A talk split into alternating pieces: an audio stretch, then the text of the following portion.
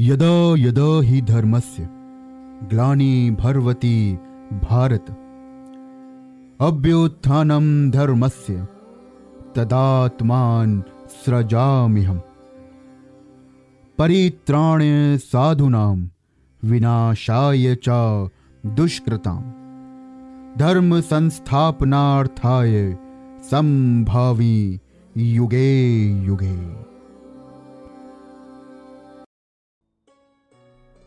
जय श्री कृष्णा।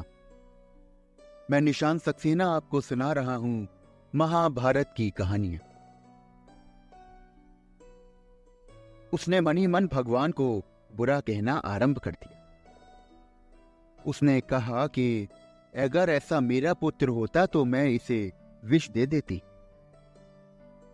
भगवान ने उसके इस भाव को भी जानकर तथास्तु कह दिया और रत्नमाला ने अगले जन्म में राक्षसी पूतना के रूप में जन्म लिया। आज मैं आपको सुना रहा हूं राक्षसी पूतना की कहानी। श्री कृष्ण की बाल लीलाओं की जब बात आती है तो उसमें पूतना राक्षसी का वर्णन जरूर होता है। पूतना कंस की दासी थी। पूतना एक शक्तिशाली राक्षसी थी, लेकिन पूर्व जन्म में वो एक राजकन्या थी। भगवान श्री कृष्ण के जन्म के तुरंत बाद ही उनके ऊपर मृत्यु का खतरा मंडराने लगा था। मथुरा का राजा अत्याचारी कंस उनके पीछे पड़ा था। इस तरह जन्म के ठीक छह दिन के भीतर भगवान को मारने के लिए कंस की ओर से भेजी गई राक्षसी पूतना आई। पूतना की योजना थी कि वो अपने स्तनों पर विष लगाकर जाएगी और धोखे से नन्हे बालक को पिला देगी और इस तरह से कंस के रास्ते का कांटा मिट जाएगा। लेकिन अपनी इसी योजना के चलते वो राक्षसी मारी गई। नवजात शिशु बने भगवान ने दूध पीने के बहाने उसके प्राण पी लिए और वो राक्षसी मारी गई।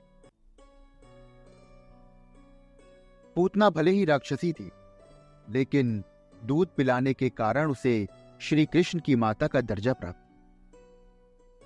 ब्रज के क्षेत्र में आज भी पूतना एक रक्षिका की तरह पूजी जाती है, जो कि छोटे छोटे बच्चों की ऊपरी हवा, तंत्र मंत्र, बुरे सपने और रात में चौंककर उठने वाली परेशानियों का निदान करती।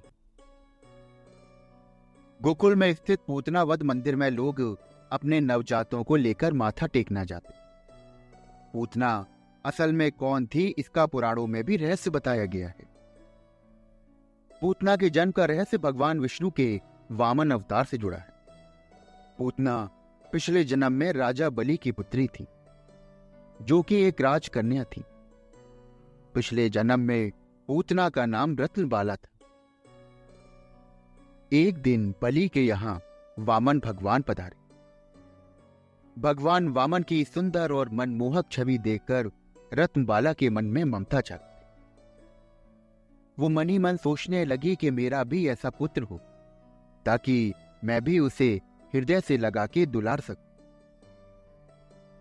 भगवान ने उसकी मन की इच्छा को जान लिया और तथास्तु कहा। इसके बाद भगवान ने राजा बलि का अहंकार दूर करने के लिए तीन पग में भूमि नापी। राजा समझ गए और अपनी गलती का उन्हें एहसास हुआ। उन्होंने राजा वामन देव से क्षमा मांगी, लेकिन इस बाल घटना को रत्नमाला ने देखा तो उसे तो ये छल लगा। उसे ये प्रतीत हुआ कि उसके पिता का घोर अपमान हुआ। इस वजह से रत्नमाला पूरी तरह से क्रोधित हो गई। उसने मन ही मन भगवान को बुरा कहना आरंभ कर दिया और कहा कि अगर मेरा पुत्र ऐसा होता तो मैं इससे विष दे देती। भगवान ने उसके इस भाव को भी जानकर तथास्तु कह दिया। रत्नमाला अगले जन्म में पूतना बनी। पूतना कंस की सबसे विश्वास पात्र थी। वो उसे भाई मानती थी। वो कंस की धाई भी रही थी। कंस ने अष्टमी की तिथि के दिन जन्म लेने वाले बच्चों को मारने का आदेश दिया और आदेश मिलने के बाद पूतना गोकुल पहुंच गई। पूतना वेश बदलने में माहिर थी।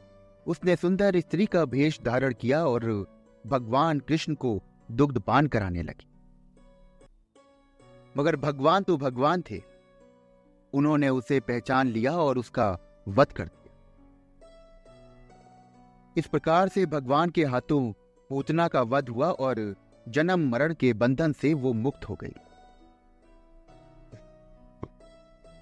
तो मित्रों, आप सुन रहे थे अभी महाभारत की कहानियों में पूतना राक्षसी की कहानी। आशा करता हूं कि आपको ये कहानियां बेहद पसंद आ रही होंगी। महाभारत की ऐसी ही दिलचस्प कहानियां सुनने के लिए मेरे चैनल को फॉलो करिए और जितना ज्यादा से ज्यादा हो सके इस चैनल को शेयर करिए, क्योंकि ये कहानियां हमको हमारे पुराणों से, हमारी संस्कृति से जोड़ती हैं। मैं फिर मिलूंगा आपसे अगली कहानी के साथ। जय श्री कृष्ण।